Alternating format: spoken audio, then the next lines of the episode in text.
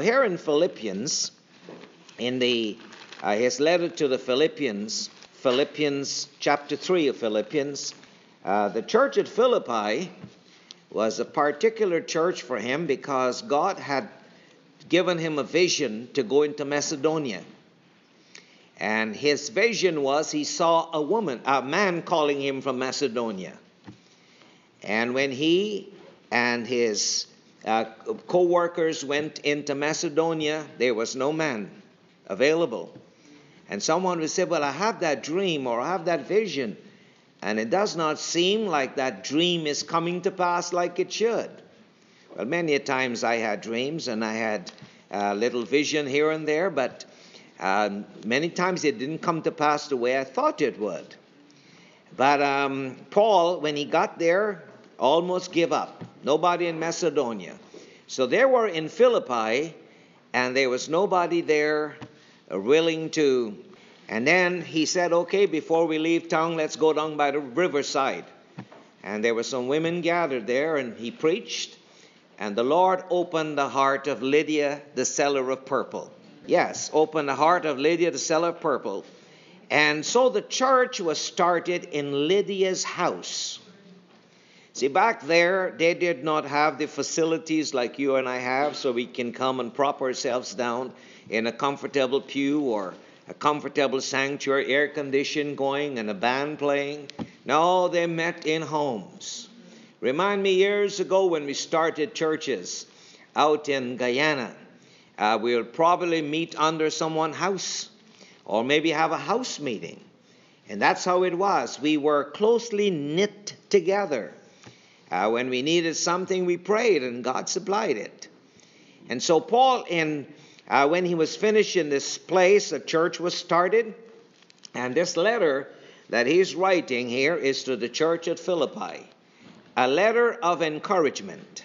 Uh, he made some statements about himself here uh, because there were individuals that were challenging Paul's position in the ministry. Uh, when you're a true man of God, you're always challenged by individuals that would not see what you want them to see and what God is uh, offering as truth. Uh, when John was writing his epistle, he said, um, he says in in First John, and I'll be jumping around a little, coming back to Philippians in a minute. But in First John chapter 4, uh, John writes like this He says, Beloved, believe not every spirit. I can change that, translate it to suit my own interpretation. He says, Beloved, believe not every preacher. Well, isn't that something? An apostle 2,000 years ago, he says, Believe not every spirit he says, But try the spirits, whether they are of God, because many false prophets 2,000 years ago are already gone out into the world. And so, if they were gone out, many gone out already 2,000 years ago, I wonder what's happening today. See, I, I, it's very important for us to understand that. It's very important for, uh, important for us to understand that truth is not always promoted. I was having a chat with Brother Moses this morning, and I told him, I said, if we bring a great man like Martin Luther and put him on one of these chairs to sit on, Martin Luther, great man in Protestant uh, Reformation, right? Uh, we put him to sit on a chair, the great Martin Luther who promoted the concept the just shall live by faith, the founder of the Lutheran movement. Would we want Martin Luther to come and teach our assembly? Oh, he was a great man. He was a great man out there. But when it comes to the church, he ain't that great a man. The Pope is a great man, but I don't want the Pope to come and teach this church. They're great presidents and prime ministers around the world, but the church belongs to Jesus. Amen. And so, whether a man is great, we have to come to that place of understanding uh, some things like the mystery of iniquity. And I must classify the man sitting there, not you, Brother Raleigh, you, Martin Luther, today. I must classify if that man sitting there is a worker of iniquity. Because if he is a worker of iniquity, you follow him, you'd be lost. He might accomplish, Nebuchadnezzar might have accomplished what God wanted him to accomplish. But he could not pastor the church. When he ascended on high, Jesus gave gifts unto men. And truth that is dispensed in the church is particular and peculiar to the people in the church. And so, somewhere down the line, God must help us to identify truth from error. And if you have the spirit of truth, you might be saved.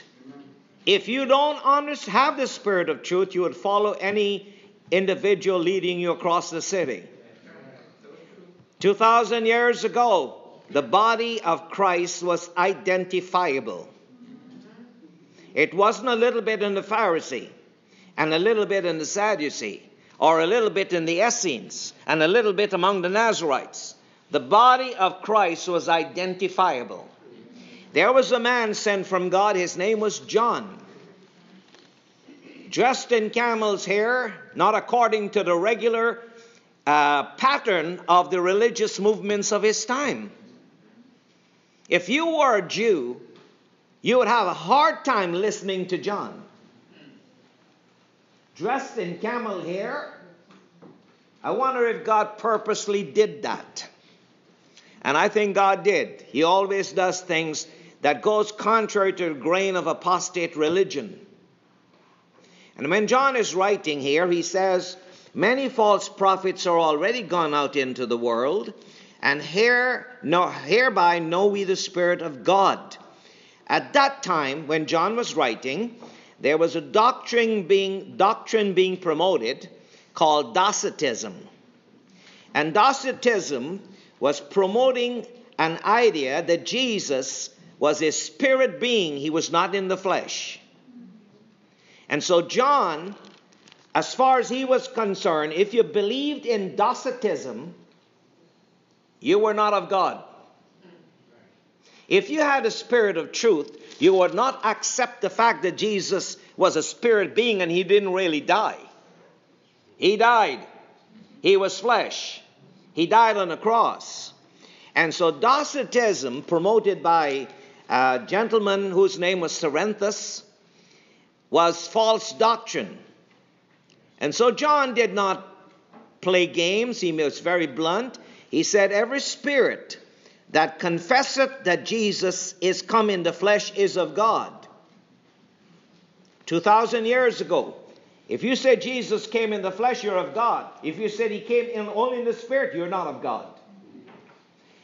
So, very plain, very blunt. He didn't say, well, the body of Christ is just worldwide, anybody. No, no, no. He was particular. See, the body of Christ has been diluted over the years, contrary to the plan of God. And so John went on further on. He says, Every spirit that confesseth not that Jesus is come in the flesh is not of God, and this is the spirit of Antichrist. Antichrist.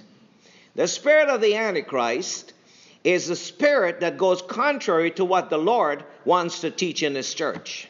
Amen. While you and I and the whole world today and prophecies and prophet uh, and teachers of prophecy are looking forward and telling you in the book of Revelation that there's going to be an Antichrist, I want to inform you something. You know, the word Antichrist is not found in the book of Revelation, not once. Not a single time is the word Antichrist found in the book of Revelation. But Antichrist existed, the spirit of the Antichrist existed long before the book of Revelation was produced. To be contrary to what God wants to be taught is the spirit of the Antichrist. And John says this person that teaches contrary to what the church teaches is Antichrist. If a man comes in here and he says, I disagree with your doctrine, if I believe I'm of God and he disagrees with my doctrine, he's Antichrist. Brother saying you can't get a fellowship built like that. I'm not here to build a fellowship. I'm here to preach the word. And somewhere down the line, you've got to have your senses exercised to decide who is Antichrist and who is not Antichrist and make up your mind who you want to follow. Now, here's John, the beloved John. John the beloved. He went on to say, He says, This is the spirit of Antichrist, whereof you have heard that it should come, and even now already is in the world. Then he turned to, he writes to the people, he says, You are of God, little children, and have overcome them false prophets. For the work of God to go on, it is absolutely necessary for every minister that will promote the word of work of word of word of God like God wants it promoted to first of all overcome false prophets. Ain't that something? When he was writing this, you want to meet a false prophet, you got to go down the street to meet him. Today, you want to meet a false prophet, go to the Christian bookstore. Turn on your television. Unless we can come to the place of being able to overcome false prophets, we cannot move ahead with the church. And it's not going out there and preaching against somebody out there, it's checking your library to start with. What are you hooked on? What does your mind feed on? Is the author of this book a worker of iniquity? I told Brother Moses today that as I keep on preaching, it becomes narrower and narrower. It's not going to become wider tomorrow. It's going to become narrower and narrower because Jesus is coming back for a church without spot or wrinkle. As a minister, my responsibility is to find the spots. And that's what I'm doing here today. And you, as a child of God, must have your senses exercised to discern the difference. Now, Paul, John went on further. He says, You're of God, little children, and have overcome them, because greater is He that is in you. Wasn't it good to hear about this treasure in earthen vessels today?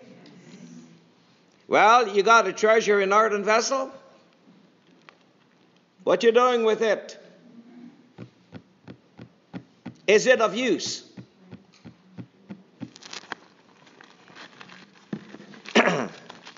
Lord, help me here. Looks like we're not going to talk about Paul today. This treasure, praise the Lord, Brother Sam. I got a treasure in an earthen vessel. What are you doing tomorrow? Put the treasure aside and watch the devil. I got a treasure, but it's locked up.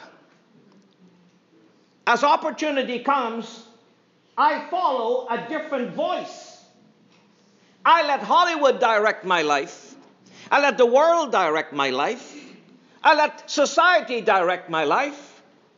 And when the Bible says, love not the world, it's not only talking about the ungodly world or the sports world or the entertainment world, it's talking about the religious world also. More dangerous than the entertainment world and the ungodly world and the fashion world is the religious world. Jesus said, Father, I have given them thy word, and the world hated me. Which world? The ungodly did not hate him, the religious world hated him. And somewhere down the line, the Word of God must sanctify us From the religious world, for starters, we deal with the ungodly world as God saves us by His Spirit. So John went on further on, and he said here, he says, They are not of the world, verse 5. Therefore speak they of the world, and the world heareth them. There's an element that would, the world will follow. And listen to this profound statement, everybody, verse 6 together.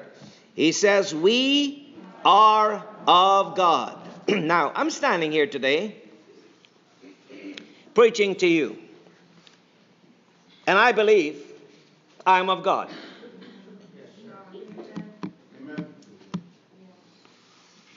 I believe I'm of God. I believe when I stand and God give me a message, I'm being used of God. And so I preach that word, like John says. We are of God. Now read the rest. He said, He that is not of God will dis- deny what I'm saying, argue about what I'm saying, disbelieve what I'm saying, refuse what I'm saying. He says, Hereby know we the spirit of truth and the spirit of error. When I stand up and present the gospel, if there's something working in your spirit, that even though it's written there, it's warring at that against what I'm saying because of years of tradition and traditionalism, then you need to examine yourself what spirit you're of. And so these apostles that existed back there in the early church days, they had a challenge. See, Jesus had already said the field was sown down with tears. And so they had a challenge to follow Jesus or follow the religious world of that time. And so here, back up a little. I'm not, I promise you I'm not going to be long. I always make that promise and always break it. But um, here in Second Thessalonians, Second Corinthians, uh, Paul is writing, and I can't get into all of this today, but he's writing an epistle to salvage a church that's already backsliding. Corinth was already backsliding. And when Paul writes to this church, he deals with the situation in this assembly that was existing there in Second Corinthians, and I would not be able to get into all the chapters I want to because of our limited time today. But in Second Corinthians chapter 11, he warns, he says, Would to God you would bear with me a little in my folly. And this man is doing his best to see if he can impress the church that he was of God.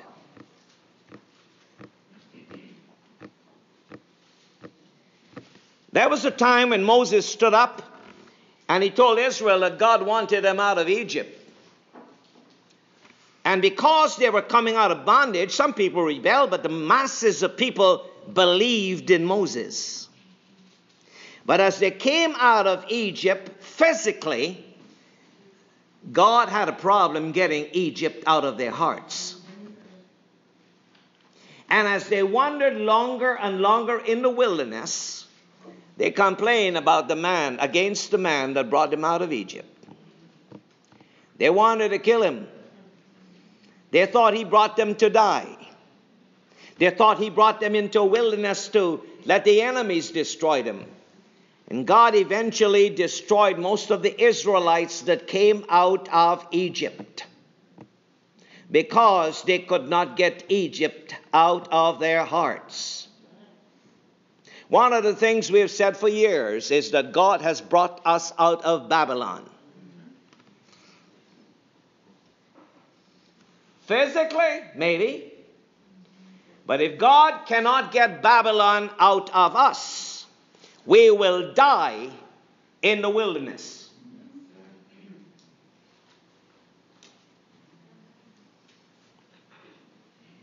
God, this is dessert. This is dessert for the breakfast you had this morning. Because this, whatsoever was written aforetime, was written for our learning. And when we look at these examples of Scripture, we should understand that if God's own people that he got out of Egypt physically failed to get Egypt out of their hearts, you sit here in the church, say you come out of Babylon, but you still read the books of Babylon, you still practice the practices of Babylon, you still are indoctrinated with the ways and customs of Babylon, you will die, we will die, if we remain like that in the wilderness and never be able to reach into the promised land. How I started all of this. What song we were singing? There's a sweet, sweet peace. And you know, coming back and think about that, this treasure in your earthen vessel is not given to you to lock up. This treasure in your earthen vessel is given to you as a help to assist you to overcome the spirit of Egypt and the spirit of the world. And Sister Cindy is correct. When a message goes forth from this pulpit, how you treat it will determine your eternal destiny.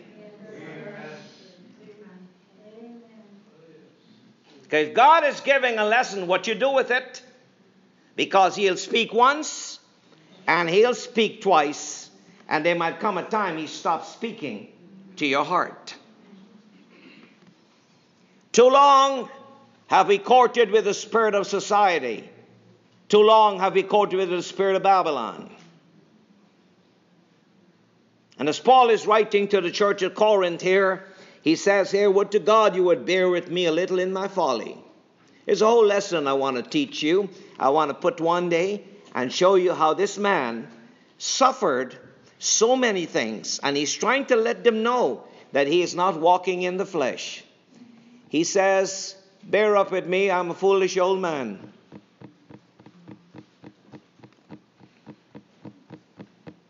They treated Moses like a foolish old man. As Brother Goodwin got older, they treated him like a foolish old man. As I get, as I get older, you might say in your mind, he's a foolish old man. But if God has called me to preach this gospel, and you say that, if you're of God, you will hear me. And if you're not of God, you will not hear me.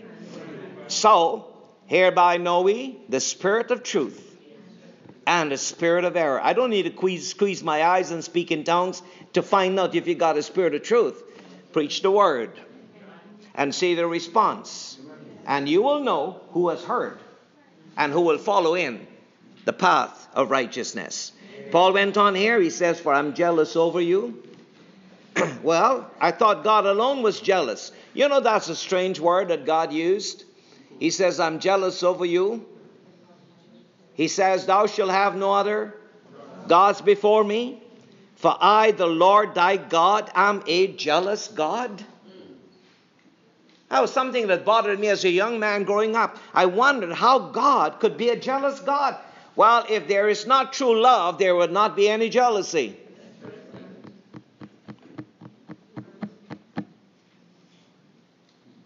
Who is the latest married couple we've got in this church? Sister Karen. You and Brother Tony. Do you get jealous, Brother Tony? I can't hear you. They can't hear you.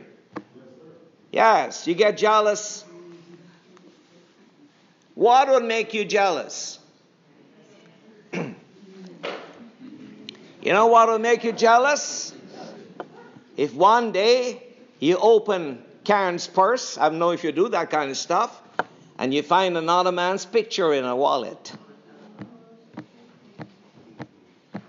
And then some days you see her missing.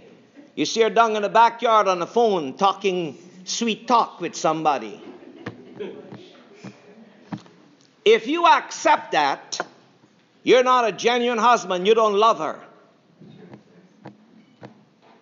If you love her, you'd become jealous. Well, Paul told the church, he says, I'm jealous over you with a godly jealousy. You see, fashion world out here is a God. Sports world out here is a God. The ungodly world out here is a God. False religion out here is a God. And there is a God that we belong to that is a jealous God. When you flirt with the world, he will give you up after a while, my friend. And when the church accommodates the world and become worldly, you might be surprised to know how many churches God has already divorced and they don't even know He's gone. Because they're so accustomed to the new love in their life love of the world and love of false religion and love of fun and frolic that they have forgotten holiness. A lot of churches went blind and did not even know they went blind. The seven churches of Asia Minor think they knew they went blind? No, because drifting into apostasy is a gradual process. And when a man says, I'm jealous over you with a godly jealousy, for I'm worried, he says, For I fear. As the, he says, I'm jealous over you with a godly jealousy because I want to present you to your husband, one Jesus, your husband Jesus, that I may present you as a chaste virgin.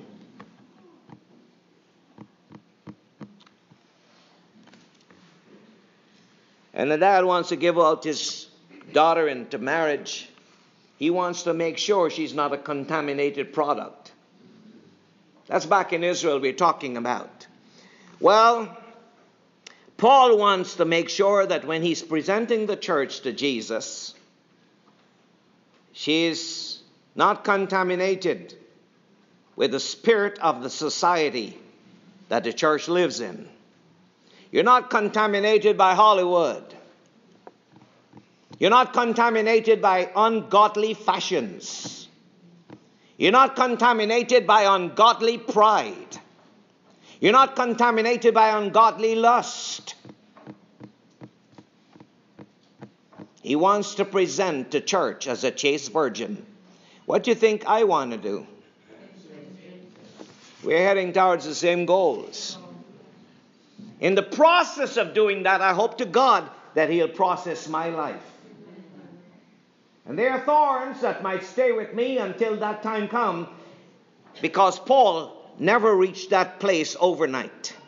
The Apostle Paul said, he says, all of these good things about him in Philippians 3, which we could not even get into, but he said he was a Hebrew of the Hebrews, of the tribe of Benjamin, touching the righteousness of the law blameless.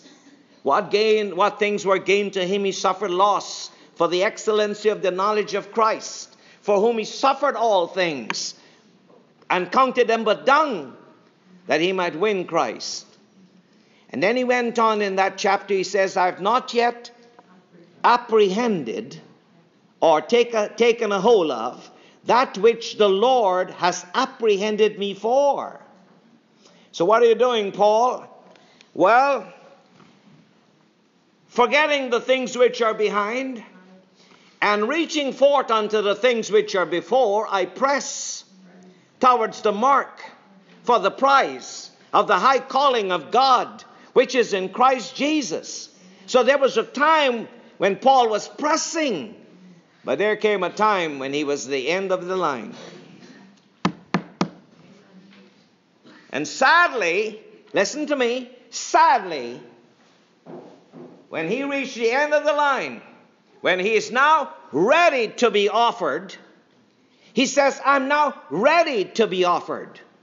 And the time of my departure is at hand. He's not pressing anymore. He has reached that place. He has reached the mark for the prize of the high calling of God.